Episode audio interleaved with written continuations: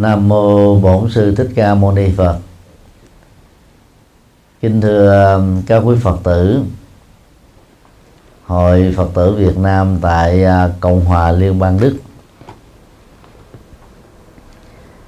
Trong à, buổi à, sinh hoạt hôm nay đó, chúng tôi kính gửi đến quý vị đề tài sự thật về ngoại cảm và cõi âm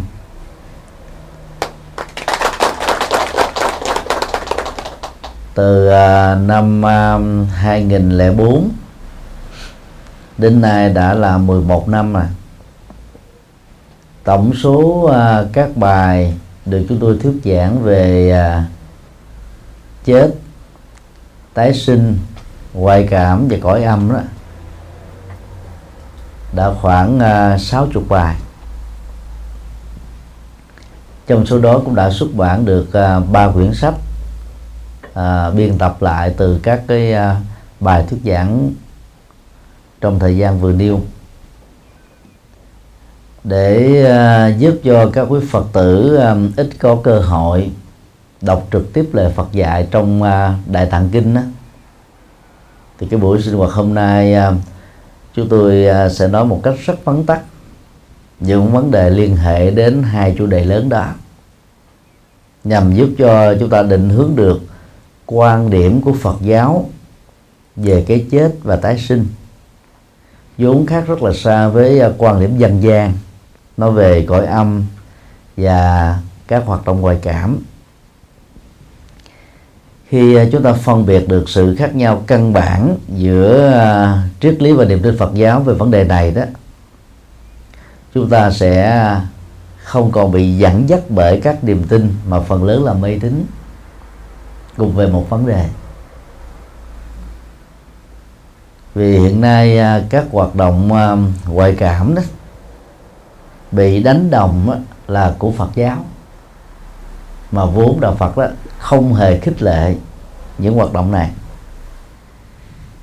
Và đồng thời à, cũng có rất nhiều Phật tử do ít đọc kinh đó cứ ngộ nhận rằng là cõi âm là có thật đó cho nên um, đã trở thành phật tử vài chục năm rồi mà vẫn tiếp tục có những cái niềm tin và những cái uh, tín ngưỡng đó gắn kết với uh, cõi âm.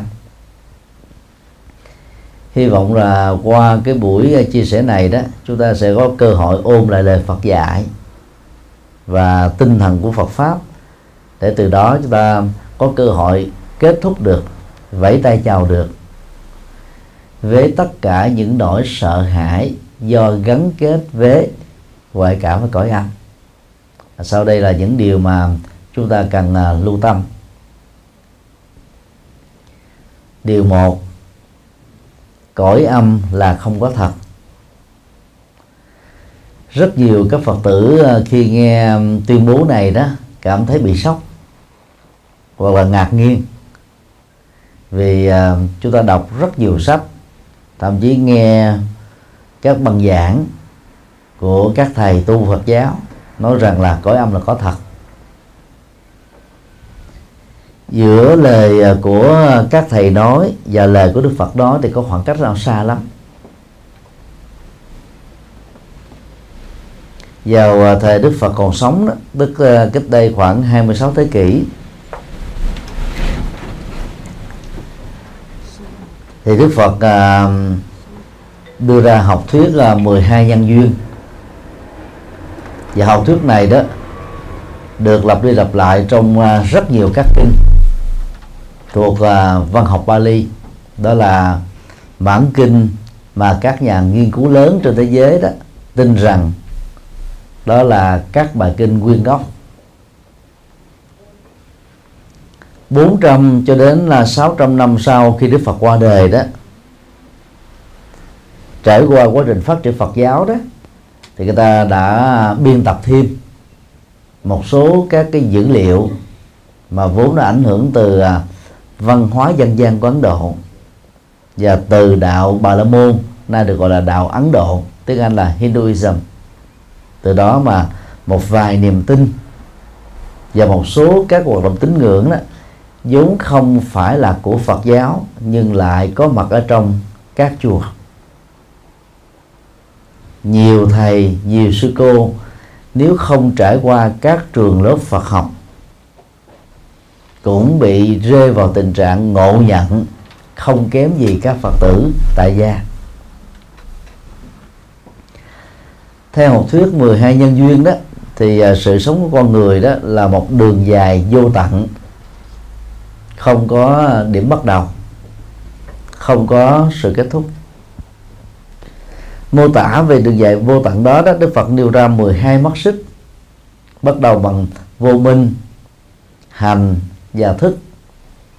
Vô minh đó tức là các hành động trái luật pháp ngược đạo đức. Đó là lối sống theo bản năng lối sống thói quen tiêu cực. Và do có nó đó mà sau khi chết đó, cái cái tâm của con người không có mất đi, nó tiếp tục vận động, gọi là hành. Và ngay cái vận động đó, nó bắt đầu nó đi vào con đường tái sinh. Thì trong trạng thái đó đó, Đức Phật gọi đó là thức tái tục hay là tâm tái sinh. Gọi tắt đó là thức. Mô tả về vấn đề này thì Đức Phật không hề nói đến tính thời gian tồn tại của tâm thức đó và theo Đức Phật đó sau khi à, à, thật sự chết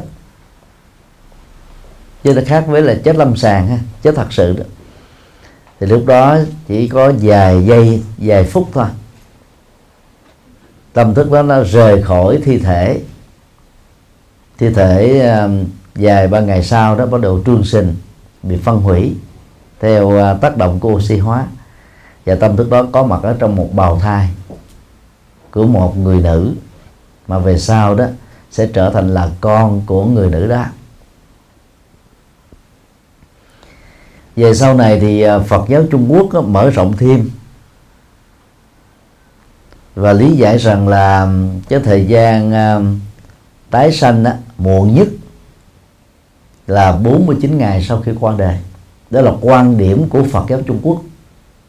Phật giáo Tây Tạng cũng à, có quan điểm tương tự nhưng tất cả các quốc gia theo Phật giáo truyền thống bao gồm Ấn Độ, Tích Lan, Miến Điện, Thái Lan, Lào, Campuchia đều dựa vào kinh văn gốc của Đức Phật đó thì tin rằng là sau khi chết là tái sinh thôi.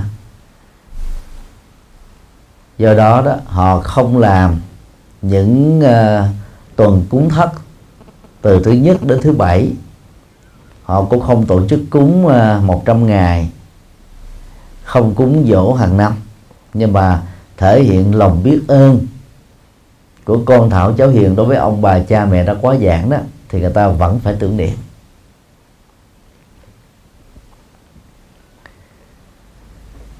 Từ à, học thuyết 12 nhân duyên đó, thì người à, tu học Phật sẽ thấy rất rõ là sau khi chết tâm thức sẽ không bao giờ tồn tại trong cảnh giới trung gian. Và phải có mặt ở trong bào thai ta tính đến thời gian đó trường hợp sanh muộn là 8 tháng. Xin lỗi sanh non là 8 tháng sanh muộn là 12 tháng.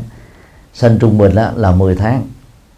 Và từ 8 tháng cho đến 12 tháng thì một người vừa qua đời đó lại tiếp tục có mặt trong bộ thai.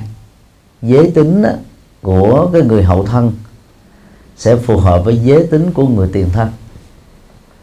Ví dụ như một ông lão à, 80 tuổi chết vào năm à, 2000 thì năm nay đó, ông ấy đã trở thành cậu bé 14 tuổi. Nếu một bà lão đó chết vào năm 2001 thì năm nay bà ấy là 13 tuổi nếu tất cả chúng ta tin vào à, học thuyết gốc này của Đức Phật đó thì sẽ không có cái cái niềm tin rằng là sau khi chết đó, có một cái cõi âm mà cõi âm này được hiểu là ở dưới lòng đất rồi con người lại tiếp tục tồn tại bằng cách này hoặc là bằng cách khác đó. cho nên đó nhận thức của dân gian về cái chết đó thì phần lớn là những cái niềm tin được truyền lại từ thế hệ này sang thế hệ khác thôi. Chứ là không có giá trị chân lý, không có giá trị khoa học, không có giá trị nhân quả như là chính đức phật đã dạy. Trong à, các nền văn hóa lớn đó, thì à, ai cập và trung quốc được xem là điển hình về vấn đề này. Trung quốc có bốn chữ à, tuyên bố sanh ký tử quy hiểu đông na là sống là tạm tạm gửi trên trần gian vài chục năm. Chết về vĩnh hằng với cõi âm á. Do đó là sau khi chết đó là người Trung Quốc có thói quen đốt giấy vàng mã, làm nhà vàng mã, làm người hình nộm, với niềm tin là người thân dưới âm phủ của mình sẽ sử dụng được nó. Từ xa xưa thì Ai Cập cũng có quan niệm tương tự là khi các vua còn sống đó chỉ đạo cho kiến trúc sư giỏi và tướng điều hành cái công trình xây dựng kim tự tháp cho mình. Dưới à, đế của kim tự tháp đó, thì các nhà vua thường là chôn kim cương ngọc ngà vàng bạc châu báu. Sau khi vua chết đó, thì thi thể đó phải được à, ướp xác bằng cái kỹ thuật hóa chất đặc biệt có thể kéo dài thêm hàng nghìn năm. Lúc mà đưa um, kim quang của vua vào trong uh, đế của kim tự tháp á thì à, hoàng hậu công tần mỹ nữ được vua sủng ái đó được chôn sống theo. Vì người ta tin rằng là nhà vua khi còn sống đó là theo chủ nghĩa đa thê. Thì khi chết đó, thì ông ấy ở dưới cõi âm cũng được tiếp tục cái cuộc sống hưởng thụ đó. Giữa hai nền văn hóa vừa nêu đó, thì Trung Quốc có tiến bộ hơn. Thay vì là chôn người thật, có nghĩa là giết chết họ, thì Trung Quốc làm người bằng hình nộm. Thay vì chôn kim cương, vàng dòng, ngọc ngà, châu báu thật đó, thì Trung Quốc làm bằng tiền vàng mã. Thay vì làm kim tự tháp thật, tốn biết bao nhiêu mồ hôi nước mắt và tiền bạc của người dân Trung Quốc á, làm nhà giấy vàng mã. Dù có tiến bộ hơn cái nền văn hóa quay cặp niềm tin về cõi âm của người Trung Quốc á, đã làm cho đất nước này trở thành là nơi mê tín nhiều nhất về cõi âm. Vì à, Trung Quốc có trên à, 1 tỷ ba dân số trong tổng số 7 tỷ người tức là chiếm 1,5 tổng dân số trên toàn cầu. Vì à, theo Đức Phật đó cõi âm là không có thật những cái hoạt động mà tín ngưỡng, cúng kính cho người chết với niềm tin rằng là họ với có âm á, là hoàn toàn không có tác dụng. Và đó được xem như là những hành động phí phạm, rất là vô ích mà trải qua rất nhiều thế kỷ người Trung Quốc đã làm. Tất cả các giấy vàng mã mà Trung Quốc làm đó đều là loại giấy rẻ tiền nhất và tiền đó là tiền giả. Nhà đó không phải nhà thật. Và người đó là hình nộm. Ở trên uh, dương gian khi còn sống á, chúng ta không thể sử dụng những thứ này vào mục đích nào hết á. thì làm gì sau khi chết với những cái loại già đồ dởm đó đồ những không sử dụng được đó bị chốt đốt cháy thành tro bụi thì làm sao ở dưới cõi âm người chết sử dụng được? Chỉ cần đọc một cái câu hỏi rồi chúng ta tự tìm giải đáp thôi. Thấy nó rất là vô lý. Nhưng mà trải qua mấy thiên niên kỷ rồi người ta vẫn tiếp tục tin ta. Là vì người ta cứ tự an ủi rằng là thà mình làm dư thừa hơn làm thiếu. Hơn nữa là con cháu mà có tiền uh, mua một cái khoản uh, nào đó cho các vật dụng để à, đóng góp cúng dường cho ông bà tổ tiên là việc đáng nên làm. Từ từ cái nhận thức đó đó mà niềm tin mê tín đó, không có cơ hội kết thúc được. Chúng tôi có dịp ở tại à, chùa Tự Ân một ngôi chùa của người Hoa vào năm à, 87 và 88 đây là chùa mà có hoạt động tín ngưỡng khá mạnh tại thành phố Hồ Chí Minh. Thì đến cái mùa rằm tháng 7 đó chúng tôi làm công việc đó là đi dụi nhang thôi. Thì à, trong vòng chưa đầy ba chục ngày đó ở trong sân chùa phải à, chất đóng á, nhang cao lên cả một khối á, bề ngang bề dọc bề là một khối dài như vậy là gần hai chục mét. Tổng số tiền nhang mua để đốt như thế là rất phí phạm. Mà cũng may là phải dụ liền đó. Chứ nếu mà để cho nó cháy hết á, thì tất cả các tu sĩ trong chùa sẽ không thể nào sống thọ được. Toàn là ngửi hóa chất thôi và carbonic thôi. Vì người ta tin rằng là cúng nhang cho người chết thì người chết mới cảm nhận được. Còn giấy văn mã mà người ta bỏ ra đốt đó có thể nuôi được á, vài chục ngàn người nghèo. Nhưng mà rất nhiều người người ta nghĩ rằng là làm cho ông bà tổ tiên của mình nên ta không có tiếc. Mà kêu gọi người ta làm việc từ thiện bằng cái số tiền đó đó, thì chẳng mấy người đã phát tâm. Như vậy, niềm tin mê tín về cõi âm đó đã làm cho chúng ta đánh mất nhiều cơ hội giúp cho những người đáng giúp. Và đồng thời đó, chúng ta đang rơi vào một cái nghiệp, đó là phá tài sản đây là một cái nghiệp tổn phước báo, tức là có tiền. Nhưng mà vì mê tín, chúng ta quy đổi ra giấy vàng mã. Và chúng ta đang đốt cái tiền do mồ hôi nước mắt công sức của mình làm ra. Đang khi đó, rất nhiều người khác đó cần đến nó, nhưng lại không có cơ hội để sử dụng được nó. Và tổng thể số tiền do hoạt động tín ngưỡng mê tín dành cho người ở dưới cõi âm đó, đã làm cho kẻ còn lẫn người mất đều không được lợi lạc điều hai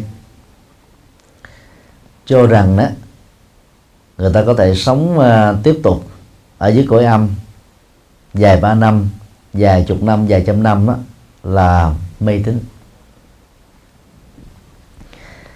Trong vòng mà ba thập niên trở lại đây tại Việt Nam đó có trên dưới 100 nhà ngoại cảm. Một số người thì tên tuổi của họ đã được giới truyền thông đánh bóng một số khác là tự đánh bóng. Những nhà ngoại cảm nổi tiếng nhất hoặc là bình dân nhất á, tại Việt Nam đều à, có quan niệm rằng đó họ đã từng truyền thông với người chết. Có hai cái thức truyền thông căn bản mà các nhà ngoại cảm thường à, đem ra để quảng bá về mình thứ nhất á, là truyền thông bằng hình ảnh họ cầm một cái di ảnh của người chết đi đến à, một số các nghĩa trang hoặc là những cái chiến địa nơi đã từng có à, những cuộc chiến và người chết của hai phía đó Việt Cộng, Việt Nam Cộng Hòa và Hoa Kỳ đó đã từng nằm xuống. Thì à, bằng cái ngôn ngữ của tâm thức các nhà ngoại cảm đó, cho rằng đó là họ đã truyền thông được với người chết nhờ cái sự chỉ điểm của những đồng đội chưa được siêu, về những người chết đang được tìm qua di ảnh này mà các nhà ngoại cảm tìm ra được cái thi thể của họ nằm dưới lòng đất. Về phương diện khoa học và về phương diện Phật học đó, thì đây là những tuyên bố rỗng không có sự thật.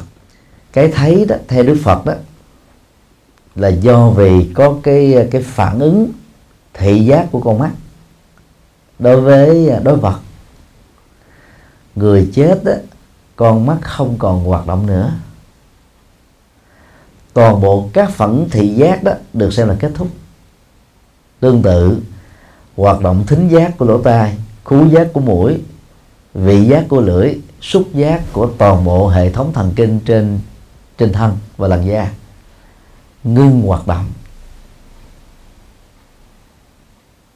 Thì như vậy cái thấy nghe ngửi biết của tất cả các hương linh là không thể diễn ra. Giống như một người mù á mà dù cũng vẫn còn hai con mắt nhưng mà cái con ngươi bị hư rồi. Cho nên không thể nào có cái phản ứng nhận thức về hình thù và màu sắc được. Huống hồ người chết á toàn bộ các hoạt động này nó đã ngưng từ lâu rồi.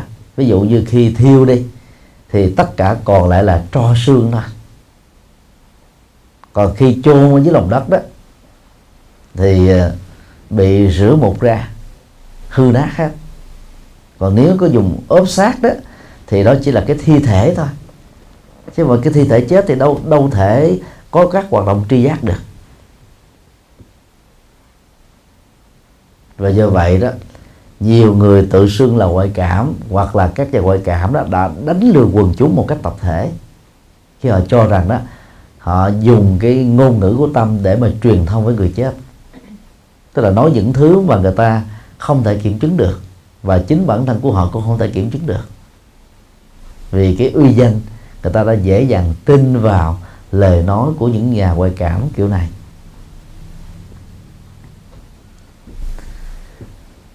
Cách truyền thông thứ hai mà các nhà ngoại cảm thường nói đó là họ có thể nghe được âm thanh của các hương linh bằng một sóng âm đặc biệt.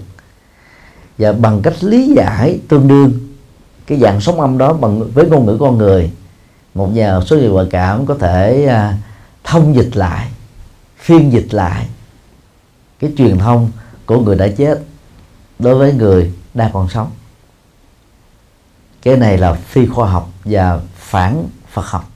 Và bởi vì à, người chết như đã nói, toàn bộ các hoạt động của giác quan, mắt thấy, tai nghe, mũi, ngửi, lưỡi, nếm, thân, xúc chạm, ý hình dung là hoàn toàn không còn nữa.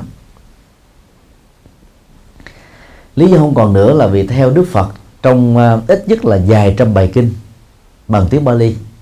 Thì rằng là sau khi chết tâm thức đó đó, bắt đầu là nhập vào trong một cái phôi thai. Để trung bình 10 tháng sau đó là trở thành ra một con người mới. Thì lấy đâu mà nó còn ở trong cái thi thể này để để cảm nhận được để giao tiếp được để truyền thông được?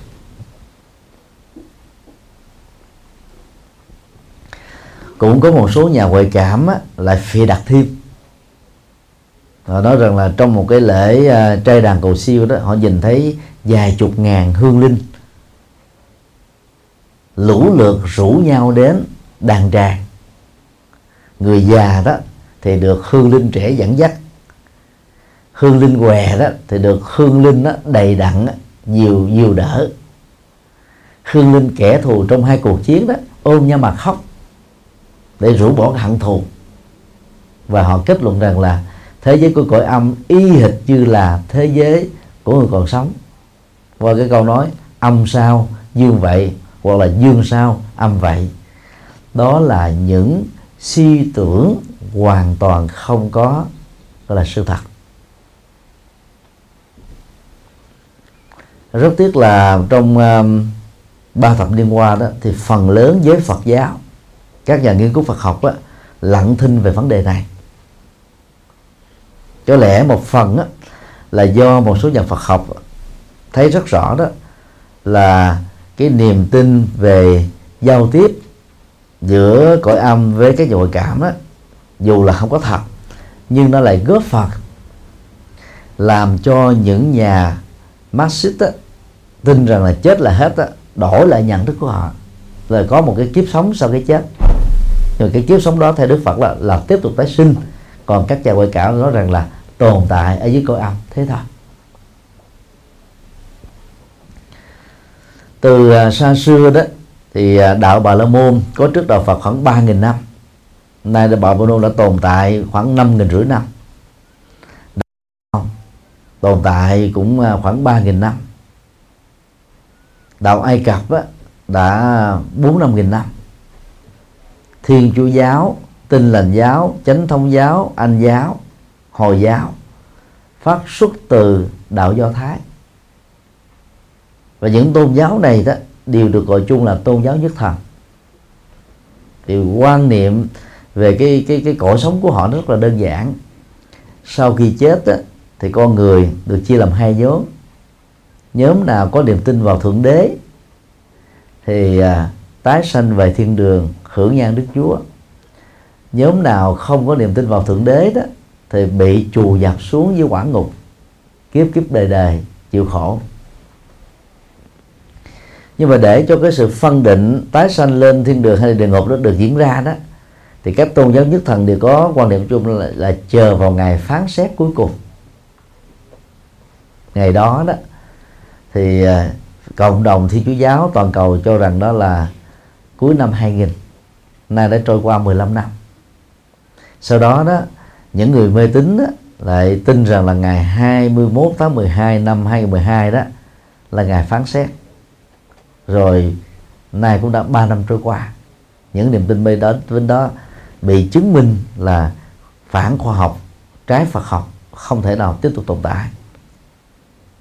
Cho nên, nếu chúng ta hỏi ngay cả hồng y của thiên chúa giáo ở các quốc gia, giáo hoàng của thiên chúa giáo tại vatican ngày nào là ngày phán quyết cuối cùng của, của thượng đế để chia những người chết ra hai nhóm thiên đường và địa quả ngục á, thì không có ông nào vị nào có thể trả lời được. Vì kinh thánh không có đề cập đến.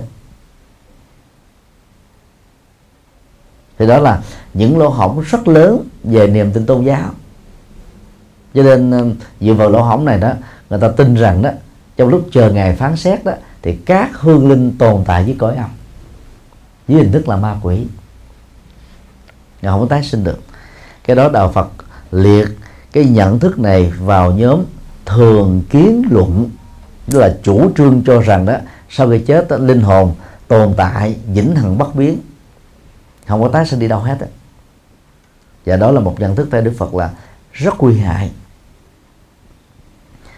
đối lập với thường kiến luận đây thì còn có cái đoạn kiến luận mà Đức Phật thường ám chỉ cho những người chủ trương chết là hết, bao gồm những người theo chủ nghĩa gọi là duy Phật. Cho rằng chết là hết thì nó có nguy hại về đạo đức theo Đức Phật. Là bởi vì đó, khi cái kết cục của con người thiện và kẻ ác là giống nhau, thì người thiện đó có thể giữ được cái thiện của mình trong khoảng một thời gian nhất định nếu có sức ép của cạm bẫy, cám dỗ hay là hăm dọa, rất nhiều người đã không thể tiếp tục giữ được cái cái phong cách đạo đức của mình được nữa và họ có thể phạm pháp. Và từ đó đó, tại Việt Nam nó có những cái nhận thức như là hy sinh đề bố, củng cố đề con, đề cháu. Bởi vì họ tin rằng là lỡ mà có bị phát hiện ra đó, ở tù đầy chết là là hết thôi còn những đề con cháu của mình đó hưởng được những cái tiền mà phi pháp này đó có thể sống thêm nhiều kiếp nữa. Cái sự hy sinh đó rất là xứng đáng. Đó là do vì người ta nhận thức rằng là sau khi chết đó, là mất hết rồi. Thì cái nhận thức này giàu tiến bộ hơn nhận thức của nhất thần giáo là tồn tại với cõi âm. Nhưng mà cả hai đó được xem đó một bên là chấp thường một bên là chấp đoạn. Đức phật cho rằng đây là hai loại kiến chấp tệ hại nhất và cần phải vượt qua. Đối với những người già mắc cái khả năng à, lỗ tai ở mức độ vừa phải đó thì có thể nhờ vào cái máy trợ thính. Khi đã mất hoàn toàn cái chức năng của thính giác đó thì có một chục máy trợ thính cũng không nghe được. Đó là còn lỗ tai còn hệ thống thần kinh. Ấy thế mà âm thanh của con người nói những con người đang còn sống đó vẫn còn không thể nghe được. Nên nó cũng giống như là hư con mắt vậy, không thể nhìn thấy được. Sau khi chết, toàn bộ các cái thi thể không còn hoạt động của lỗ tai và con mắt. Cho nên mọi sự truyền thông là không thể thực hiện được. Do đó, dựa vào học thuyết của đạo Phật đó thì các nhà ngoại cảm đang nói những điều chủ yếu là tự bơm phòng mình thôi. Và rất nhiều người đã tin. Năm 2013 đó là năm đại họa của các nhà ngoại cảm tại Việt Nam. Khi uh, giới truyền thông bao gồm mà VTV1 và báo chí đó xăm soi và tấn công các nhà ngoại cảm nổi tiếng nhất. Thì trong những cái vụ tấn công đó đó nó mới xì ra những vấn những cái vấn đề uh, scandal lớn. Đó là nhà ngoại cảm nổi tiếng đó nói rằng là họ đã có cái công tìm ra mấy ngàn lò cốt tại một cái tỉnh rất là rất là tầm vóc. Thì các à, nhà báo tới phỏng vấn có quay phim và ghi âm thanh. Bí thư tỉnh hoặc là chủ tịch tỉnh những người trực tiếp điều hành cái cái cái việc mà truy tìm mà hài cốt đó, thì người ta trả lời là bữa đó làm gì có nhà ngoại cảm này. Hoặc là khi mà ta nghe nhà ngoại cảm kể những cái câu chuyện lâm ly cách đây ba chục năm hai chục năm ở làng A xóm B thì người ta mới đi tới những ngôi nhà đó gặp những nhân sự được đề cập ở trong câu chuyện đó để hỏi lại thì những người đó tôi nói tôi có tiếp xúc vào nào đâu.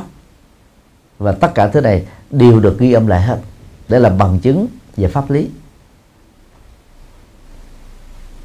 Rồi à, à, một vài vị tướng nổi tiếng mà cụ thể như là Phùng Chí Kiên khi đi giám định ADN á, chỉ toàn là à, là xương heo và mảnh sành thôi chẳng có xương người nữa.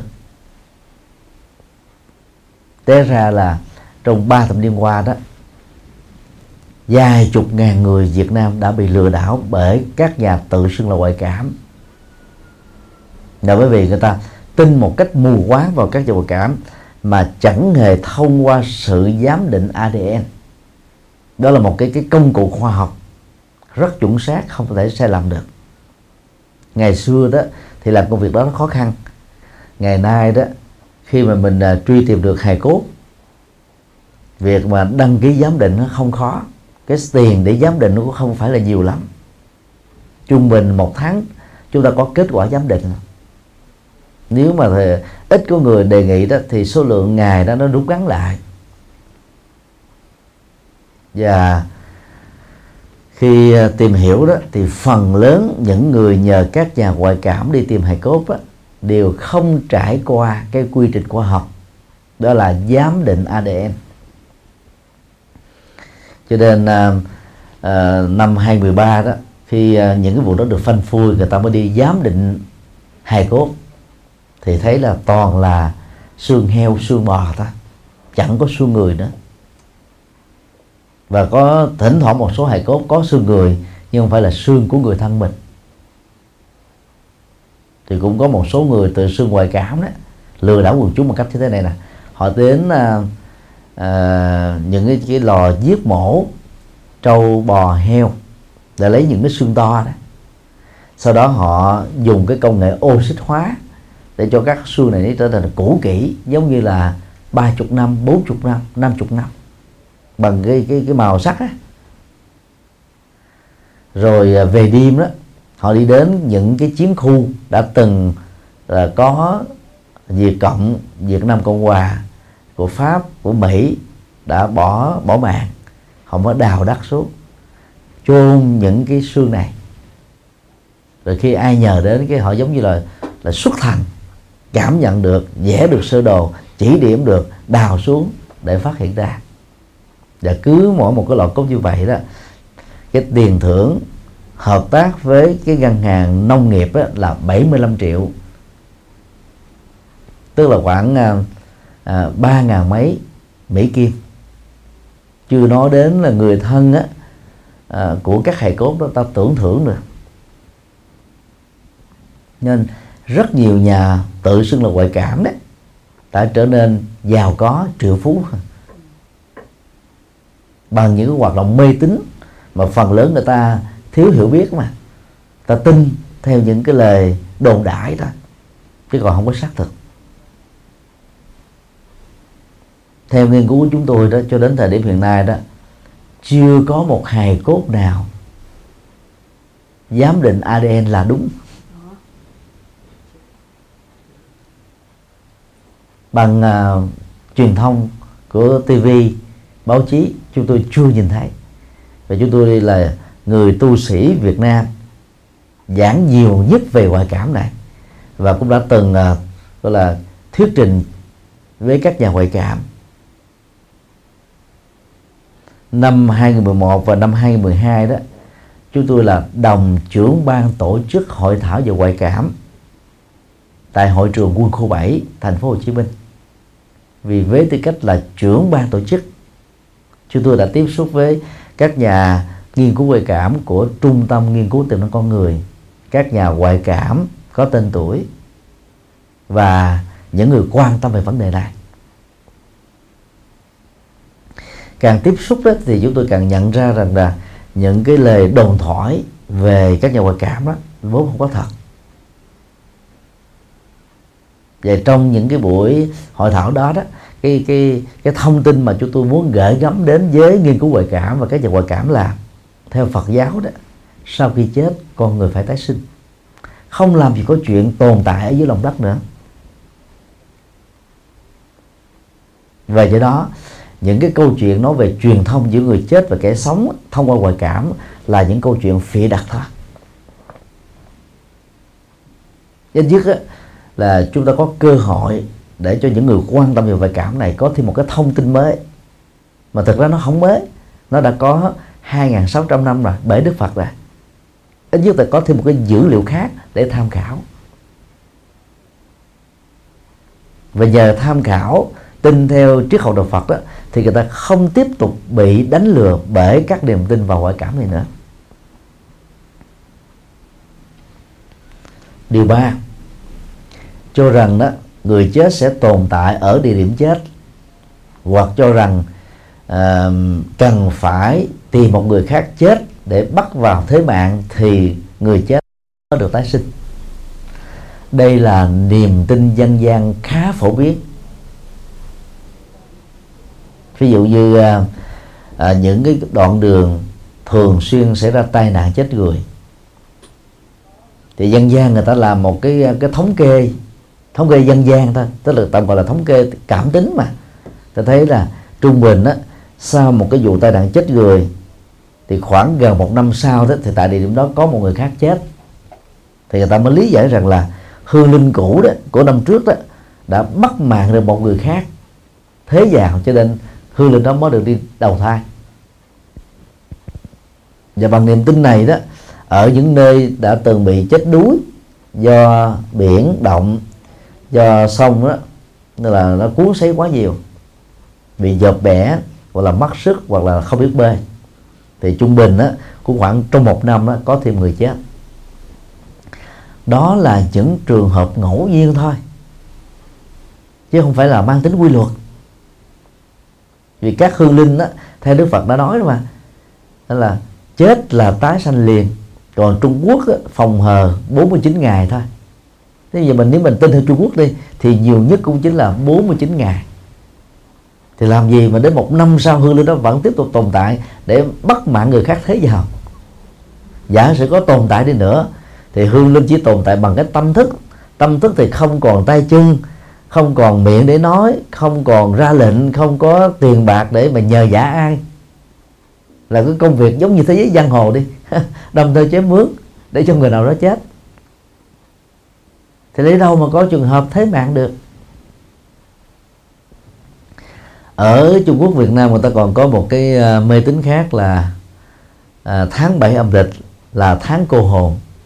Tháng này đó là cô hồn sẽ bắt mạng người chết thế vào để được đi tái sinh.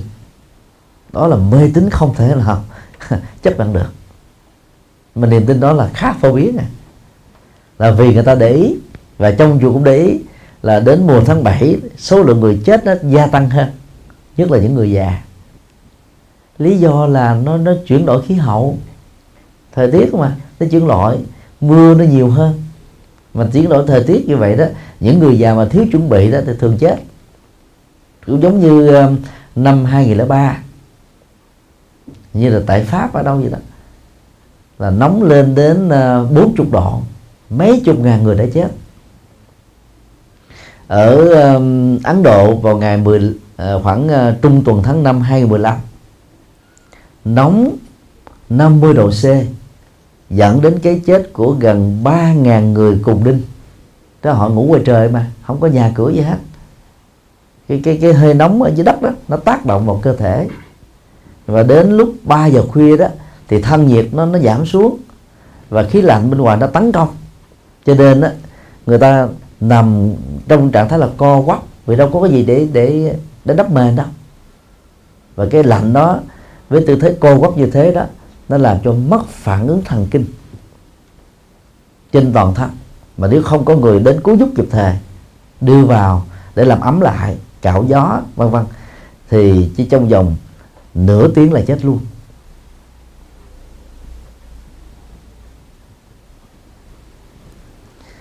Nghiên cứu về những địa điểm xảy ra tai nạn giao thông đó, thì nó là những con đường hiểm trở, khúc khuỷu thôi. Cho nên người ta phải đề bản cảnh báo. Đây là nơi thường xuyên xảy ra tai nạn giao thông. Và chỉ có những nước nghèo mới có cái đó, chứ còn ở phương tây này làm gì có chuyện đó. Vì người ta nghiên cứu đường nó quá giỏi à. Người ta làm một cách đó là nó nó nó đảm bảo được cái an toàn giao thông cho nên hiếm khi ở cái địa điểm nào xảy ra tai nạn nó xảy thêm một lần nữa đó. Nhất là trên các cái con đường à, đường đường à, cao tốc ấy. À, tai nạn đụng xe chết người. À, ở chỗ đó hiếm khi có lần thứ hai xảy ra. Nó sẽ ra chỗ khác thôi vì đó chỗ nào nó cũng giống nhau cái chuẩn giống nhau thôi. Nó đâu có hiểm trở khúc khủy như là ở nước nghèo bao gồm Việt Nam. Cho nên là có những chuyện đó xảy ra một cách ngẫu nhiên nhưng mà người thiếu kiến thức về khoa học và thiếu kiến thức về Phật học đó, lý giải là nguyên nhân kéo theo. Và từ đó đó họ đẩy nó lên nâng nó lên thành là quy luật.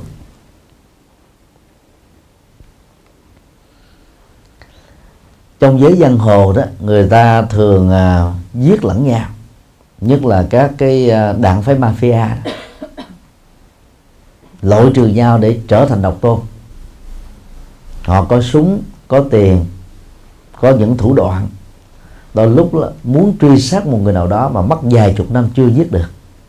Thì còn cái phước của người đó, còn luật pháp, còn cộng đồng, còn đủ thứ hết, còn tự vệ nữa. Hướng hồ một phương linh, bây giờ chỉ còn có tâm thức không? Nếu chưa siêu chỉ còn có tâm thức. Mà tâm thức làm được cái gì? Làm cái gì đó là do tay chân của mình. Lồi cá heo đó, cái chỉ số IQ đó lớn hơn con người. Trong các loài động vật, cá heo là thông minh nhất hơn cả con người. Nhưng vì cá heo không có tay không có chân, cá heo chỉ tồn tại ở dưới nước thôi. Và đó là cái giới là giới hạn lớn của cá heo. Nên nó không thể làm được những thứ như con người làm. Đó là khám phá, phát minh, sáng kiến, sáng tạo, thay đổi môi trường, thay đổi hoàn cảnh sống, vân vân loài khỉ vượng này có chất xám gần bằng con người. Nhưng mà nó cũng không thể nào bằng được con người. Như vậy là cái ý thức đó à, có thể hay nhưng mà nếu không có tay chân làm đó thì cái ý thức đó cũng chỉ toàn lại là ý tưởng thôi. Không thể thành hiện thực được. Cho nên các hương linh nếu chưa siêu sẽ không thể nào giết được những người còn sống hại được người còn sống đe bám người còn sống quấy phá người còn sống như trong nhân gian đã đồn thổi. Chuyện đó là mê tín, không có thật. Tu học theo Phật giáo thì chúng ta cần phải thấy rõ đây là điều mê tín. Để không phải sợ những thứ không cần thiết nữa. Còn ở những con sông ờ, khúc khủy đó, chảy xiết đó, thì ờ, ai không biết bơi hoặc là ý lại vào cái sức bơi của mình đó, thỉnh thoảng sẽ bị chết đuối là chuyện thường đó có những con sông á một năm chết đến nhiều lần hai ba chục người chết. Thì người ta còn lại đồn nữa rằng là chỗ đây nó ma nó linh lắm nó phải bắt đi để nó được đi tái sinh. Chuyện đó không bao giờ có thật. Tái sinh đó là tâm thức nó tự như thế thôi chứ không có một người nào đứng ra sắp xếp thượng đế thần linh hay là các uh, ông vua với âm phủ hay là là là là hương linh. Tâm thức của con người tự làm công việc đó thôi. Do vì không có ai sắp xếp cho nên nó rất là chuẩn xác. Điều 4 tin rằng đó, con người bị à, ma phá, ma hại hoặc là bị bóng đè. Đây là niềm tin dân gian khá phổ biến và trái 100% với Phật học. Rất nhiều chị em phụ nữ đó khi à, không thành công về tình duyên, đến à, các loại thầy pháp, thầy bói thầy phong thủy, thầy địa lý, thầy đồng bóng, thầy à, ngoại cảm, thậm chí là thầy tu Phật giáo, mà không trải qua trường lớp Phật học đó. Thì cái câu trả lời phần lớn giống nhau là gì? Có dông nam theo đeo bám. Cho nên là không thành công được tình duyên. Miền bắc là hiện nay là nặng nhất về nhận thức này và nhiều chùa đó còn tổ chức đó là cắt tiền duyên. Là một cái lễ mà. Mà phần lớn các các cô tham dự không à các cô nào mà muộn lấy chồng, hoặc là là nỗ lực tìm chồng mà không có lấy được chồng, thì đều tin như thế và đến chùa nhờ cắt tiền duyên. Cái đó chỉ có chấn an tâm lý thôi. Không giải quyết được cái gì hết. Vì nó là mê tín và trái phương pháp Phật học bài kinh đầu tiên đó được Đức Phật giảng dạy tại vườn nai là tứ thánh đế. Thì bài kinh này Đức Phật dạy đó là toàn bộ các vấn nạn từ quốc tế quốc gia gia đình và cá nhân bao gồm chính trị văn hóa xã hội tôn giáo giáo dục à, lĩnh vực gì cũng có thể giải quyết bằng tứ thánh đế hết. Thì phương pháp đó được Đức Phật nêu ra gồm có bốn bước. Bước một đó thừa nhận nỗi khổ niềm đau là sự thật. Đào tẩu là hèn nhát. Phớt lờ là thiếu trách nhiệm. Cường điệu quá đó là tự hành hạ cảm xúc bản thân thôi. Cho nên phải dùng bản lĩnh để đối diện với nỗi khổ niềm đau. Với một cam kết là mình khắc phục và vượt qua được nó. Bước hai đó, truy tìm nguyên nhân của khổ đau. Phân tích các nguyên nhân hoặc tham lam hoặc giận dữ hoặc si mê hoặc cố chấp hoặc chủ quan. Thì khi mà truy tìm được nguyên nhân đó chúng ta đã có được giải pháp hết 50% rồi. Người thất bại thì thường tìm các lý do. Người thành công á, thì luôn luôn nghĩ đến giải pháp. Đức Phật dạy mình giải pháp. Truy tìm nguyên nhân để tìm giải pháp.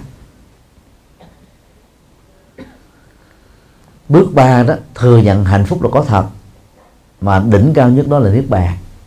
Nơi không còn khổ đau và các quy nhân khổ đau. Niết bàn là trạng thái tâm thanh tịnh thôi. Và khi mình tin đó, có niết bàn đó thì không rơi vào mặc cảm trầm cảm rồi à, à, sợ hãi à, bi quan yếm thế tráng trường tuyệt vọng. Thì ít nhất là bên cạnh cái khổ đau nó có cái hạnh phúc mà. Và bước thứ tư đó là à, thực tập con đường hạnh phúc gồm có 8 yếu tố chia làm ba nhóm đạo đức thiền định và trí tuệ. Đạo đức thì gồm có lời nói đạo đức hành động đạo đức nghề nghiệp đạo đức nỗ lực đạo đức. Còn à, về trí tuệ thì gồm có à, chánh kiến tức là thế giới quan nhân sinh quan không chấp nhận nguyên nhân đầu tiên. Chánh tư duy đó là tư duy thoát khỏi tham lam sân hận si mê bao gồm các tư duy tích cực và tư duy giải pháp thì hai yếu tố này nó giúp cho chúng ta phát sinh được trí tuệ. Và về thiền định thì gồm có hai yếu tố chánh niệm, tức là làm chủ cảm xúc trong đi đứng nằm ngồi, và thực tập thiền sâu sắc đó để giải phóng toàn bộ nỗi đau. Đó là tám yếu tố mà theo Đức Phật đó, ai thực tập theo là giải quyết được rất nhiều các vấn nạn khổ đau. Như vậy, những chị em phụ nữ mà chậm có chồng hoặc là sống độc thân là chẳng có cái nghiệp tùy duyên gì hết á. Chẳng có ma nam nào đi theo đê bám được hết á. Vì nếu con, các con ma đó mà chưa tái sinh đó cũng không có ma nào rảnh hơi đi làm cái công việc đó làm cái gì cho mệt. Đó. Vì đó là niềm tin sai không có sự thật. Chứ tôi làm mà tư vấn uh, Phật pháp từ uh, năm 2002 đến bây giờ nhiều thành phần đến chùa giác ngộ mỗi ngày từ 5 giờ đến 7 giờ chiều. Thì trong số đó đó cũng có khoảng 10% chị em phụ nữ là chậm lấy chồng hoặc là không lấy chồng được. Khi hỏi ra đó, toàn bộ nguyên nhân nó là hiện tại hết à. có nhiều à, chị em phụ nữ đó, gọi là mê làm giàu. Không có thời giờ để đi mà giao tiếp xã hội nên đâu có quen ai được. Rồi có một số đó thì kén. Đặt ra cái hệ tiêu chí chồng tôi phải thế này thế nọ thế kia. Mà những ông đạt được tiêu chí đó đã có hai ba vợ hết rồi.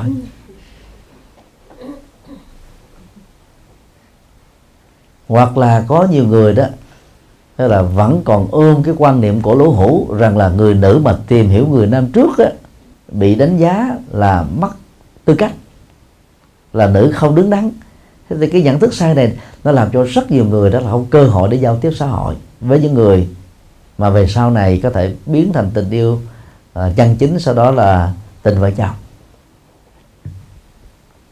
Một số người thì, thì cá tính à, quá khó chịu bất bẻ phản bác phê bình chỉ trích rất là nặng nề. Thì đàn ông ta nghe như thế ta sợ lắm. Và chúng ta có thể nói nôm na giống như là sư tử hà đông có khi sư tử hà tây, có lúc là sư tử hà nội, mà nặng nữa là sư tử hà bá luôn. Thì mấy ông mấy ông là làm sao không dám được. Và có một số bà là quá giỏi đi. Mà phụ nữ thì thường nhìn lên trời chứ không có nhìn lên bên dưới. Người phụ nữ giỏi thì thường bị ế chồng, bởi vì cái tiêu chí mà bà ấy đặt ra nó quá cao. Thì không có đàn ông nào đạt được cái tiêu chí đó đó. Hiện nay đó, các triệu phú tỷ phú phụ nữ của Trung Quốc đang bị rơi vào tình trạng này. Thành công giàu sang nhưng mà sống độc thân cô đơn thôi. Ngược lại với đàn ông đàn ông ta rộng lượng hơn. Khi ta giàu sang á ta tìm người đẹp thôi. Và người ta muốn á, cái người vợ của mình á, không cần có vị thế xã hội gì hết á. họ nuôi hết luôn họ cho tiền họ cưng chiều đủ thứ hết á. nhưng mà phụ nữ khi có được hoàn cảnh giàu sang như đàn ông á hiếm khi làm được như thế. Họ phải muốn là đàn ông của mình phải giỏi hơn mình cái đầu phải giàu hơn mình về tài chính phải thông minh hơn mình về mọi thứ để trở thành điểm tựa mà. Từ đó nó dẫn đến ế chồng thôi. Thế mà chịu khó mình phân tích đó, nó đều là các nguyên nhân ở hiện tại này chứ chẳng có con ma nào nó đi theo phá. Nhưng mà các ông thầy bói đánh được cái cái cái cái nỗi mà khổ đâm khổ tâm của những người mê tín này cho nên họ chỉ cần nện vô thôi có dòng nằm theo rồi họ mới bài vẽ, cúng cái này, cúng cái nọ, tốn rất nhiều tiền. Nhiều cái buổi ờ, cúng ờ, lên đồng ở miền Bắc đó, với cái giá đến hàng trăm triệu. Và bây giờ đó, đồng bóng đang được nỗ lực ờ, gắn kết thành là di sản văn hóa của Liên Hợp Quốc. Thì cái mê tín đó còn tạo cơ hội cho những người hành nghề này đã trở thành giàu sang bỏ một cái khoản tiền rất lớn để rước các cái sợ hãi về hành hạ và giết chết hạnh phúc của bản thân. Đó là hành động không thông minh. Cho nên lời khuyên của chúng tôi đó là muốn sống được hạnh phúc đó, các quý phật tử phải xa lánh các loại thầy này. Thứ nhất là thầy bùa pháp. Thứ hai đó là thầy bói toán, bất cứ loại bói toán nào. Thứ ba đó là thầy đồng bóng thứ tư là thầy phong thủy. Thứ năm là thầy nhân điện. Và thứ sáu là thầy ngoại cảm. Vì đến đó đó là chúng ta chỉ rước về nỗi sợ hãi thôi, chứ không có gì khác đang sống bình an. Là nghe ông thầy bói nói rằng là năm nay ông bà sau la hầu hoặc là sau kế đô, là phải kiên cử cái này không được hợp đồng, làm ăn là thua lỗ, bán gia bại sản, kiện tụng tranh chấp thì tự động người ta bỏ hết. Ngày hôm qua um, chia sẻ Phật pháp tại um, một cái nhóm tư gia. Thì có một chị uh, gốc người Hoa, rất thông minh, làm ăn rất là thành đạt. Nhưng mà tin vào bói toán đó, thì ông thầy bói ông nói rằng là năm 2015 và 2016 đó, nếu mà cô đầu tư làm ăn đó, thì tán gia tài sản là may mắn còn chết là cái chắc.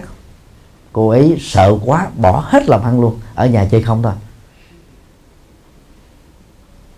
Thì sau uh, gần 3 tiếng nghe giảng và phân tích đó, thì cô ấy mới nhận ra được rằng là đó là niềm tin mê tín và cô ấy mừng rất là lớn.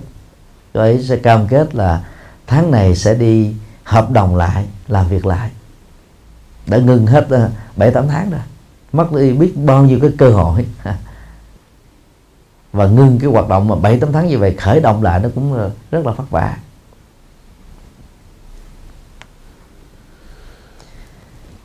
Một số chị em phụ nữ bị ờ, chứng bệnh quan tưởng đó cho nên ờ, cứ nghĩ rằng là có mã nam đè. Quan tưởng thì nó có bốn loại. Quan tưởng thị giác là thấy ở trước mặt mình có con người, con vật, mà những người khác thì không thấy. Nếu hương linh đó là một hiện thực đó thì ai cũng có thể nhìn thấy được. Còn vì nó không có hiện thực, cho nên nó chỉ tồn tại trong nhận thức của cái người mà có cái cái cái tâm thần không được ổn định đó thứ hai đó là quan tưởng khú giác, tức là mình nghe các cái mùi hoặc quá thơm hoặc quá hôi thối, mà đăng khi những người ngồi xung quanh đó không ai hay nghe gì hết, vì nó đâu có mùi thật đâu mà nghe. Thứ ba đó là quan tưởng thính giác, tức là nghe một loại âm thanh thường xuyên, cả ngày lẫn đêm. Tùy theo tôn giáo, tùy theo niềm tin mà mỗi người nghe một kiểu. Có người nghe những cái lời âm thanh rất là ghê rợn, có người nghe âm thanh rất là ấn tượng. Những người theo thiên chúa giáo họ nghe tiếng chúa, những người theo đạo phật thì nghe danh hiệu phật. Cái đó là hoang tưởng. Lúc nào mình có niệm, có nghe, đó là chánh niệm. Còn lúc không có niệm mà mình vẫn nghe, đó là hoang tưởng. Cần phải điều trị y khoa và thứ tư đó là hoang tưởng xúc giác rất phức tạp. Phần lớn chị phụ nữ bị rơi vào chứng bệnh này. Xin lỗi phần lớn những người bị hoang tưởng uh, xúc giác là chị em phụ nữ. Thì họ có cảm giác là trên cơ thể của họ đó có nhiều cái con vật nó đang bò nó cắn nó chích chỗ này chỗ kia vậy đó. Có khi họ thấy là cái bao tử họ có cái gì đó đang đá ra đấm vào mạnh lắm khó chịu lắm hoặc là nó tức ngực ép khó thở mà thực tế không có. Nhờ những người khác, người thân của họ đó, rờ vào những vị trí mà họ đang thấy là nó đã đấm ra đấm vô thì đâu có ai cảm nhận được gì đâu. Nếu nó là có thật thì người khác phải cảm nhận được. Còn cái này do thần kinh bị trục trặc, nó dẫn đến cái nhận thức sai. Cho nên chỉ có người đó cảm nhận đang khi những người khác thì không. Thì đến các thầy bói đó, người ta sẽ nói rằng là dông nam phá hàng năm à, chúng tôi à, tiếp xúc à, vài trăm trường hợp như thế. Và lúc đầu giải thích cho những đương sự bị như vậy họ không tin. Nên sau này chúng tôi rút kinh nghiệm đó, mỗi khi đó, tới nhà điều trị, chúng tôi yêu cầu phải dẫn ít nhất một người thân theo, để người thân kiểm chứng được, hợp tác được, giúp đỡ được. Cho đương sự mà bị hoang tưởng rồi đó, họ khó tin lắm họ đâu bao giờ nghĩ họ bị bệnh đâu. Thậm chí họ còn nghĩ đó, bác sĩ điều trị họ mới là người bị bệnh, còn họ là người khỏe. Nhưng mà nếu có người thân và họ tin vào người thân đó, người thân đó nghe giải thích à, kiểm chứng và cảm nhận à, trong cơ thể của họ, không có gì vận động hết, vận chuyển hết. Cái vận chuyển đó nó chỉ có nằm ở trong não của họ thôi, và nào có vấn đề. Thì lúc đó họ mới nghe theo và làm theo cũng giống như ờ, chúng tôi đang bị cận hai độ. Mới mở mắt ra đó, mở mắt kiến ra đó thì cách xa khoảng 5 mét nhìn những cái bức ảnh ở trong phòng này không thấy gì hết á. Chỉ thấy hình màu sắc thôi chứ không biết người đó là người nào. Lễ gì? Nhưng mà khi đeo kính vào thì có thể thấy được thầy A thầy B thầy C Phật tử là Phật tử nào thì cái người bị hoang tưởng cũng như thế. Khi uống thuốc hoang tưởng vào thì ổn định không uống thuốc thì nhận thức sai thế thôi và không nên mặc cảm về việc uống thuốc. Có bệnh là uống thuốc mà. Con mắt á, cận thị viễn thị loạn thị đều là hoang tưởng mắt. Nhưng mà dùng cái kính vô để nó khắc phục được cái hoang tưởng đó thế thôi.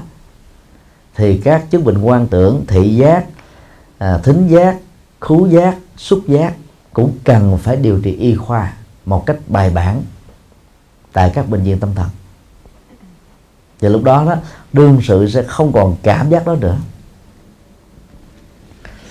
Còn hiện tượng bóng đèn là không có thật.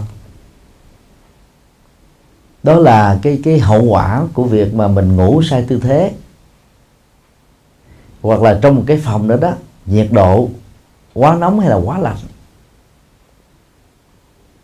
Hay là trước lúc mình ngủ đó, mình làm lao động tay chân nó nó quá kiệt sức đi nên là các phản ứng của thần kinh đó, nó mệt mỏi. Chỉ cần ngủ sai tư thế gối quá cao nằm sấp nằm uh, chèo queo nằm co quắp thôi là chúng ta sẽ có cảm giác bị bóng đè điều lúc đó mình có thấy một cái bóng đen nó phủ trùm lên. Và người đó bình thường có thể rất khỏe rất mạnh nhưng mà bây giờ nó dùng dãy không nổi. Hoàn toàn bất lực vậy. Lúc đó nó chỉ cần có cái mẹo Phật sau đây là hết thôi tập trung phát âm. Một cái âm thanh nào đó mà mình thường ấn tượng nhất phát ra được là hết thần kinh ờ, bị mất mắc phản ứng đó sẽ kết thúc thôi. Ví dụ như một phật tử thường niệm nam mô di đà phật thì chỉ cần niệm được cái nam mô di đà phật là hết. Và dĩ nhiên đó chỉ có người chỉ niệm được chữ phật thôi cũng được nữa. Hoặc là à, mình thương kính người mẹ thì niệm Ờ, nhắc tên của người mẹ hoặc kêu, mẹ ơi! là cũng hết. Phát ra được âm thanh đó là hết thôi. Đó là cái mẹo. Tại vì nó nó phá đi cái cái cái trạng thái bị ờ, tê cứng các phản ứng thần kinh. Và những người bị bóng đè này, nếu đang ngủ ở ngoài trời, chết là cái chắc ta. Mấy ngàn người Ấn Độ chết vào trung tuần tháng 5 2015 ở 50 độ C đó là do hiện tượng này đó. Chứ chẳng có ma nào bắt hết á, mà là vì mất phẫn thần kinh để dẫn đến cái chết. Do đó đó, người tu học Phật đó không nên tin là bóng đè là có thật, mà nó là cái phản ứng thần kinh trên cơ thể. Do chúng ta ngủ sai tư thế, cơ thể kiệt sức, điều kiện à, khí hậu ở trong phòng nó và khi bị hiện tượng đó, chúng ta đừng vội nằm xuống ngủ liền. Đứng dậy đi.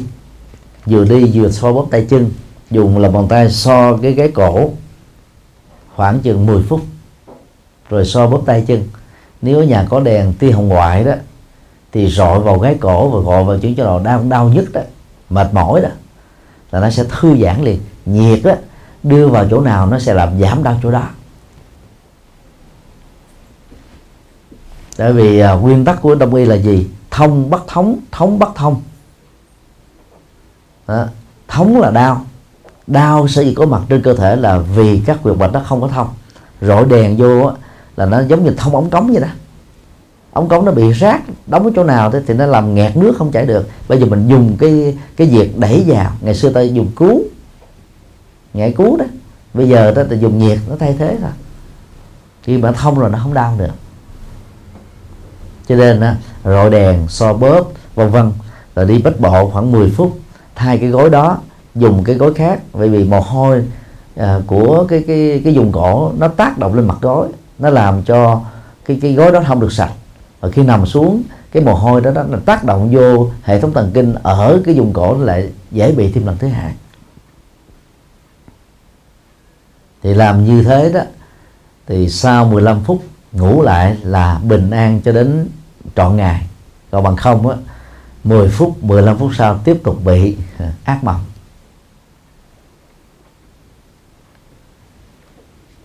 Nói một cách khác là các hương linh giàu có ác ý, thù cái người nào đó mà muốn trả thù người đó cũng không thể làm gì hại được người đó. Mà trên thực tế đó, thì các hương linh không thể làm được việc này vì họ đều đã tái sinh hết rồi.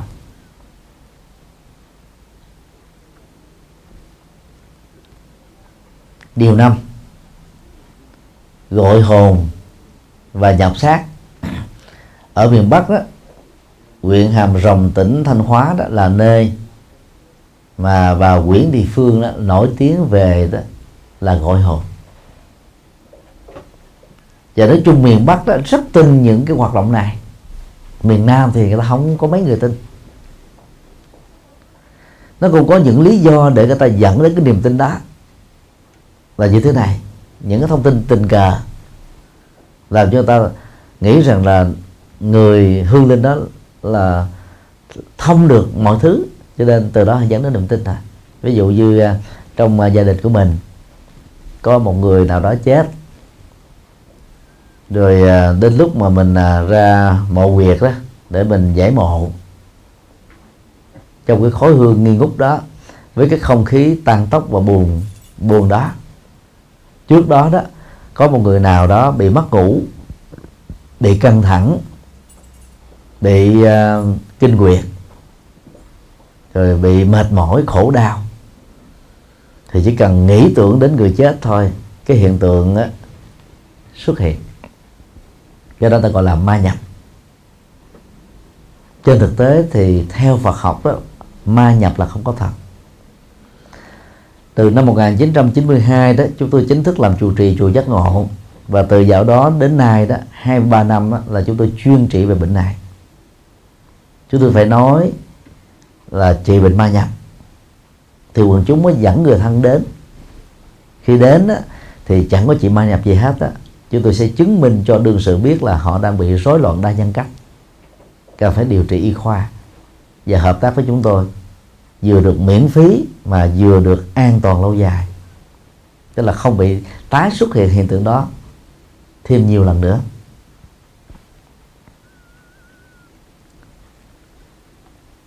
Các cái nguyên nhân sau đây dẫn đến tình trạng rối loạn đa nhân cách. Thứ nhất đó là sử dụng các loại ma túy tổng hợp.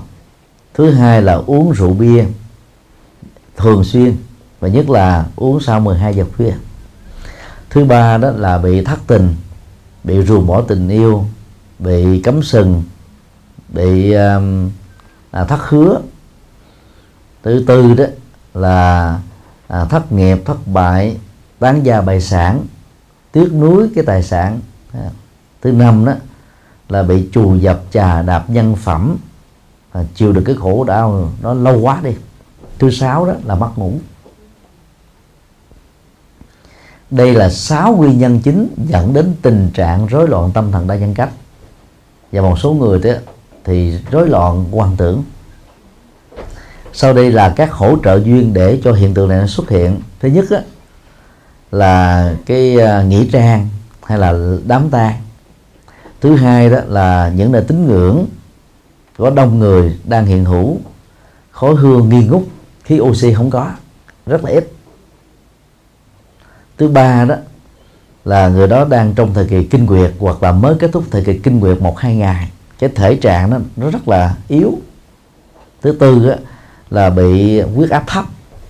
Huyết áp thấp đó nó làm cho cơ thể mình nó lạnh buốt nhất là cái cột xương sống đó và trên cái đỉnh đầu nè dọc theo cột xương sống đó, nó lạnh buốt đó. nó làm cho mình dễ hoang tưởng nhất thời và kế tiếp đó là niềm tin mê tín tin rằng là có ma thật có ma nhập thật có ma theo bám thật vân vân đó là những hỗ trợ duyên mà chỉ cần có nó thì cộng với các nguyên nhân chính đó, thì một người đang là bình thường trở thành rối loạn quan tưởng đa nhân cách. Đa nhân cách đó là nhiều người nhân cách là một người. Đây cách đó có nhiều cái cấp độ lắm. Cái cấp độ thứ nhất là gì? Tức là người đó có hai tính cách trái ngược nhau. Và làm cho người ta không ngờ được đó ôi trời ông này mới đây về bây giờ ông thay đổi. Không phải họ muốn thay đổi gì cái bệnh nó, nó làm cho họ phải như thế chứ không phải là họ hay lòng hay dạ hay mặt vậy đó. Thứ hai đó là bị uh, mộng du tức là ban đêm đó người bị bệnh đó tự động thức dậy làm một số việc bằng cái vô thức chứ ý thức họ không, không hoạt động. Họ có thể đi ở trên tường thậm chí họ giết người hoặc là họ làm việc này việc nọ xong họ về lại cái giường họ ngủ một giấc đến sáng. Sáng mơ đó họ nhìn là ủa việc gì đã xảy ra trong nhà tôi? Chính họ còn không biết. Nhưng mà nếu như có một cái camera an ninh quay lại đó thì họ thấy ủa tôi làm sao mà có thể làm được việc này? Chính họ còn không tin. Và trường hợp thông thường nhất đó là quan tưởng đa nhân cách nghĩ rằng có ma nhập vào mình.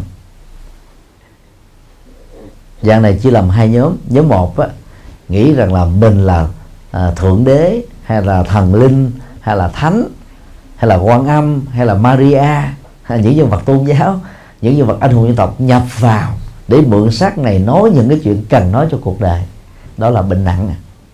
Cái dạng đó là chỉ có đem đến bệnh viện tâm thần thôi, bởi vì nó không bao giờ nghe được. Còn dạng thứ hai đó là nghĩ rằng có một con ma nào nó theo. Nó cũng chia làm hai loại. Loại một đó là chỉ có một con ma, loại hai là nhiều con ma. Có khi đóng vai ma nam, có khi đóng vai ma nữ, có khi đóng vai ma già, có khi đóng vai ma trẻ. Đủ tính cách hết. Bởi vì họ rối loạn mà.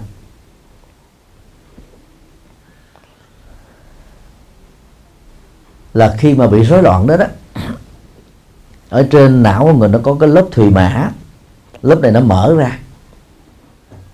Khi cái lớp thùy mã nó mở ra đó, thì người ta có cái khả năng giao cảm được, cảm nhận được. Mà những chuyện bình thường họ không biết gì hết á. Từ từ lúc mà mà bị rối loạn như thế, bằng cái sự giao cảm do lớp thùy mã nó mở ra, người ta nói được một vài thông tin nó trúng được với những cái hoàn cảnh gia đình A B C mà đôi lúc người ta cũng không hề chia sẻ với người nào hết mà tự động cái thông tin này được biết đến. Từ đó, nó, nó dẫn đến cái nhận thức ngộ nhận rằng là có một hương linh mà cái năng lực của họ rất là đặc biệt. Cho nên mới làm được công việc này cung cấp những thông tin rất là riêng tư. Từ đó đó cái cái rối loạn đây cách đó đã trở thành cái niềm tin rằng ma đang nhập vào cơ thể một con người đang sống. Về phương diện Phật học đó, thì trong một cơ thể chỉ có một hệ thống thần kinh duy nhất thôi.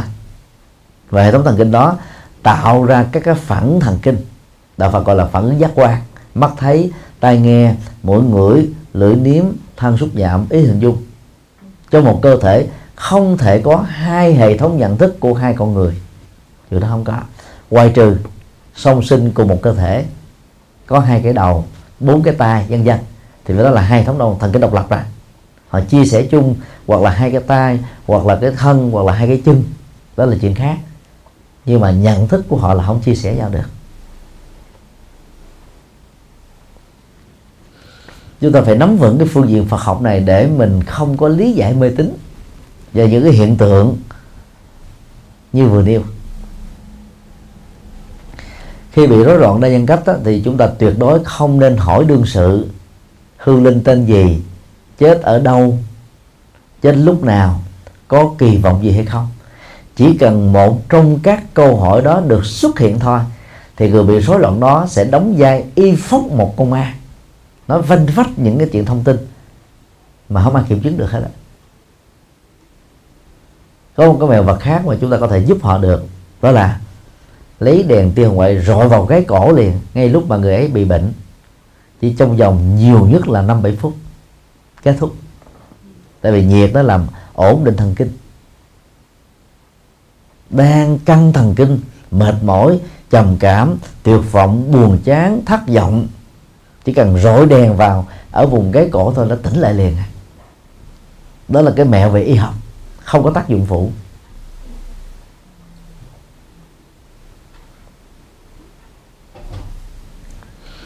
Thứ hai đó là vỗ vai lắc tay chiêu tên thật người đó để giúp cho họ quay về với thế giới hiện thực. Chứ bằng không đó họ đang sống trong thế giới tưởng mà. Chỉ có một mình họ tưởng thôi trên thế giới người xung quanh đó đâu có cái gì khác đâu. Thứ ba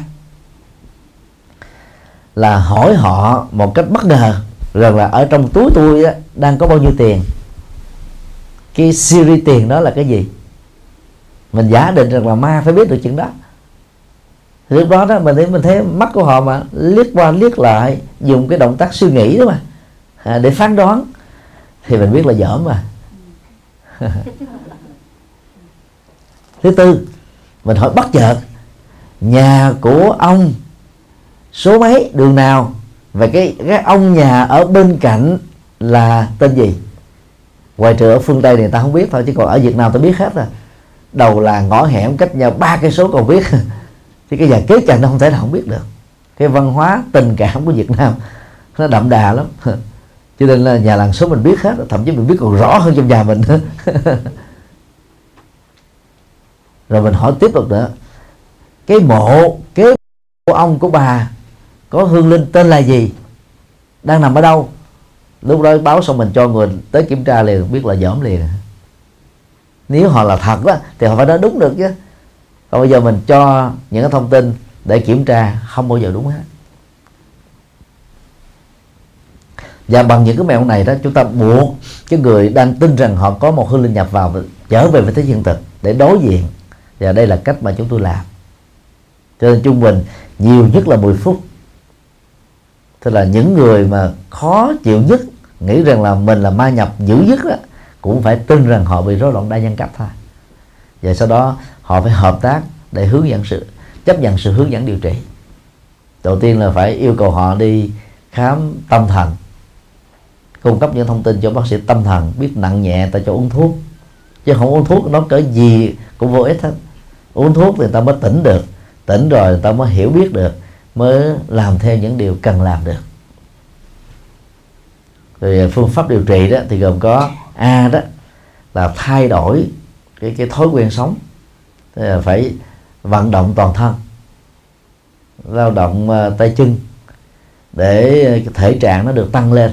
Thể trạng mà khỏe đó cái này nó không xuất hiện được. B đó thay đổi thái độ tâm lý. Tức là cái buồn chán tiều vọng khổ đau căng thẳng đó nó phải, phải được giải tỏa. Họ phải được thực tập uh, uh, vô ngã thực tập buông xả thực tập khép quá khứ lại thực tập lạc quan yêu đời c đó là tránh ờ, xem ờ, những cái phim ma, chuyện ma. Rồi ờ, không xem các cái phim tình cảm quỷ mị, không nghe nhạc buồn, nhạc thất tình, nhạc cảm xúc. Để cái cái bình ổn cảm xúc của họ được được tốt. D đó, nếu họ là cái người quá nặng về tôn giáo, thì trong giai đoạn điều trị phải ngưng các hoạt động tôn giáo. Thay vào đó là cái hoạt động hướng ngoại, hướng về xã hội, đừng ở một mình.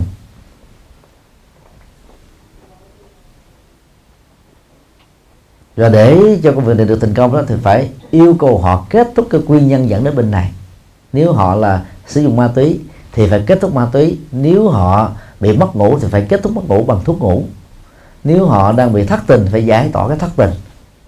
Phải giải quyết được cái nguyên nhân đó thì mới hết được cái bệnh.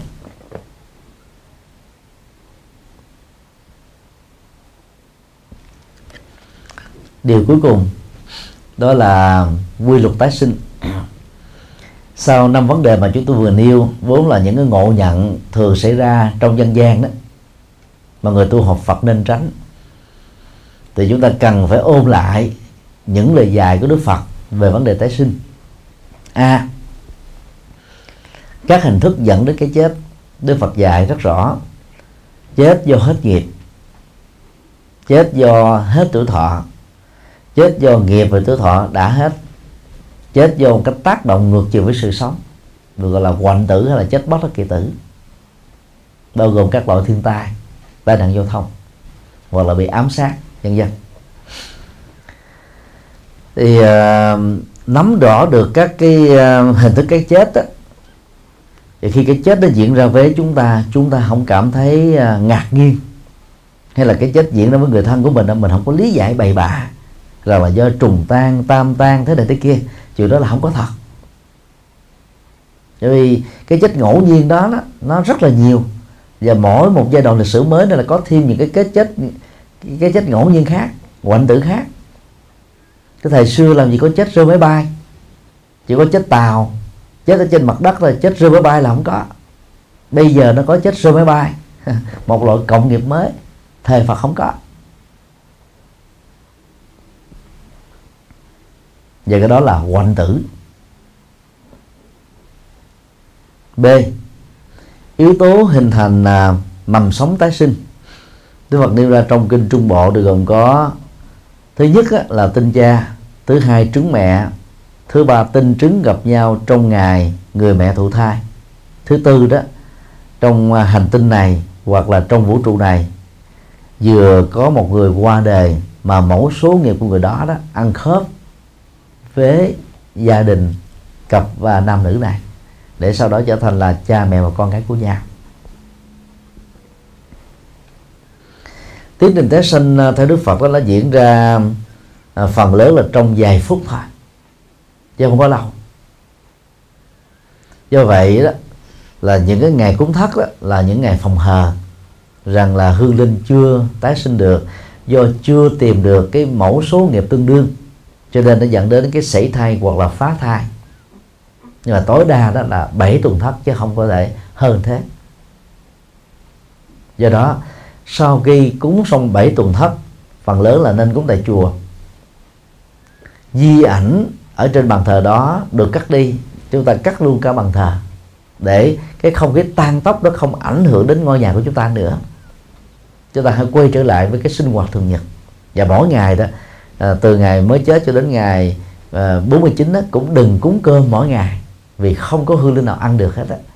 Chúng ta cúng à, bông trái nhang hoa đơn giản thôi cúng tượng trưng thôi.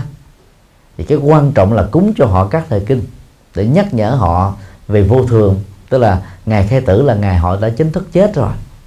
Và thi thể này không phải là của họ nữa cho nên họ không nên tiếp tục bám vào trong thi thể nữa. Và đó là những điều mà người phật tử cần làm để giúp cho một người chết. Để người chết được an tâm, ra đi nhẹ nhàng. Về thời ờ, c, thời gian tái sinh đó, là diễn ra liền thôi. Chứ không có, như người ta, các nhà cảm nói là giao tiếp với hương linh đã chết 500 năm 5.000 năm. Đó là quá dốc rồi. Không có thật.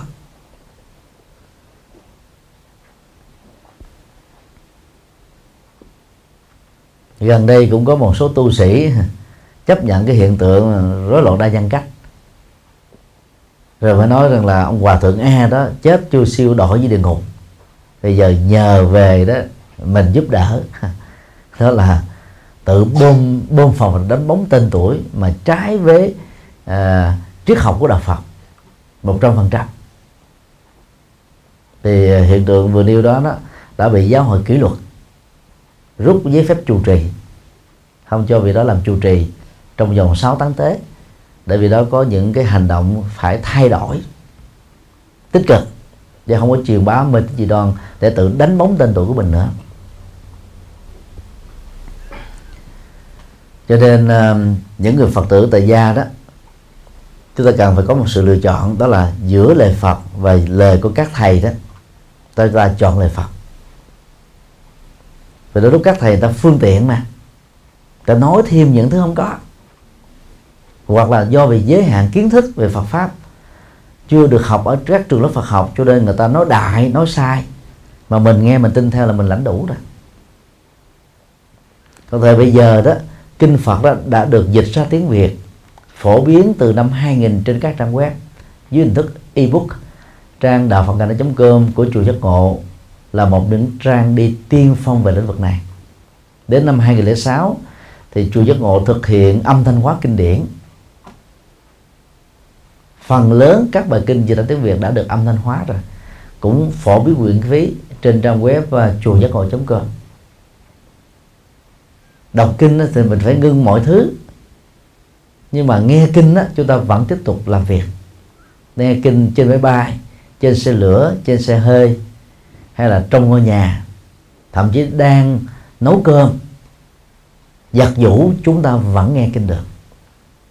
Mình nghe kinh trực tiếp từ từ lời Phật dạy đó. Thì sau này là những thầy nào mà truyền bá mê tín chúng ta thấy ô cái này nó không phù hợp với Phật dạy chúng ta không nên tin chứ Phật giáo không chấp nhận những niềm tin mù quáng. Thiếu cái à, cái cái kiểm định. Như vậy lời Phật dạy đó là cái thước đo chuẩn nhất để chúng ta không rơi vào các niềm tin sai. Vì không có niềm tin sai đó, chúng ta không phải nỗi sợ hãi. Rơi vào nỗi sợ hãi mà sợ hãi là kẻ thù giết chết hạnh phúc. Nói tóm lại đó, cõi âm là không có thực. Cái cảnh giới trung chuyển được gọi là cõi âm đó là không có thật sau khi chết, tâm thức tái sinh, có mặt ở trong bào thai của người mẹ thôi. Và tổng thể nghiệp của người đó, bao gồm nghiệp thiện, nghiệp ác, được mang theo để trổ các cái kết quả hoặc hậu quả, hoặc tốt hoặc xấu thôi. Và học thuyết này đó buộc chúng ta phải có trách nhiệm đạo đức đối với các hành vi mà chúng ta đã làm trong quá khứ đang làm ở trong hiện tại.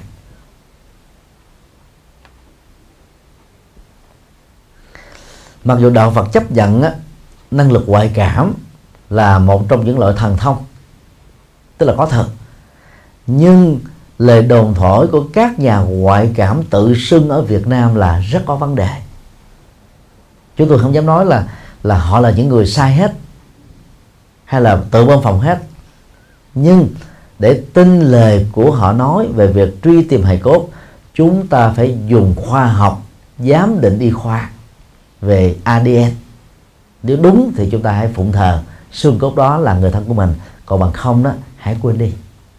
Và người Phật giáo không quan trọng đến việc truy tìm hài cốt đâu, mà quan trọng các khóa lễ cầu siêu.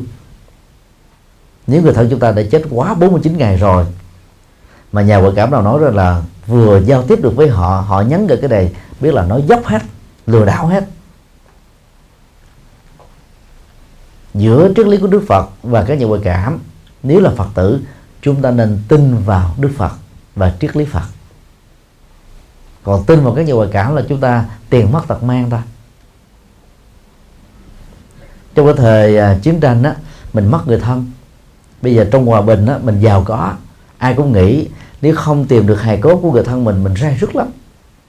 Cho nên họ tìm bằng mọi cách, tốn rất nhiều tiền.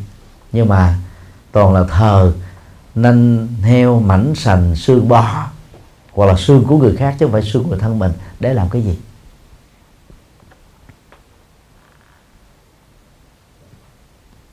Nói một cách khác đó, các nhà ngoại cảm không phải là thánh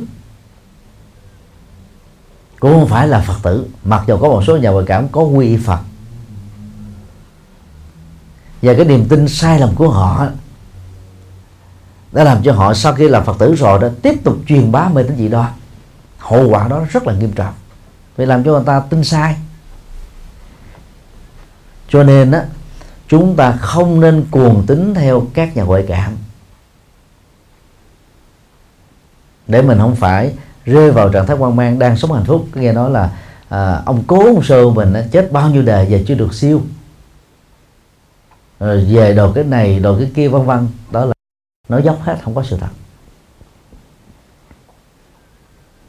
Và nhờ những nhận thức đó đó chúng ta sẽ sống rất là bình an không còn sợ hãi nữa. Mà không sợ hãi đó chính là con đường hạnh phúc. À, xin à, kết thúc phần chia sẻ tại đây.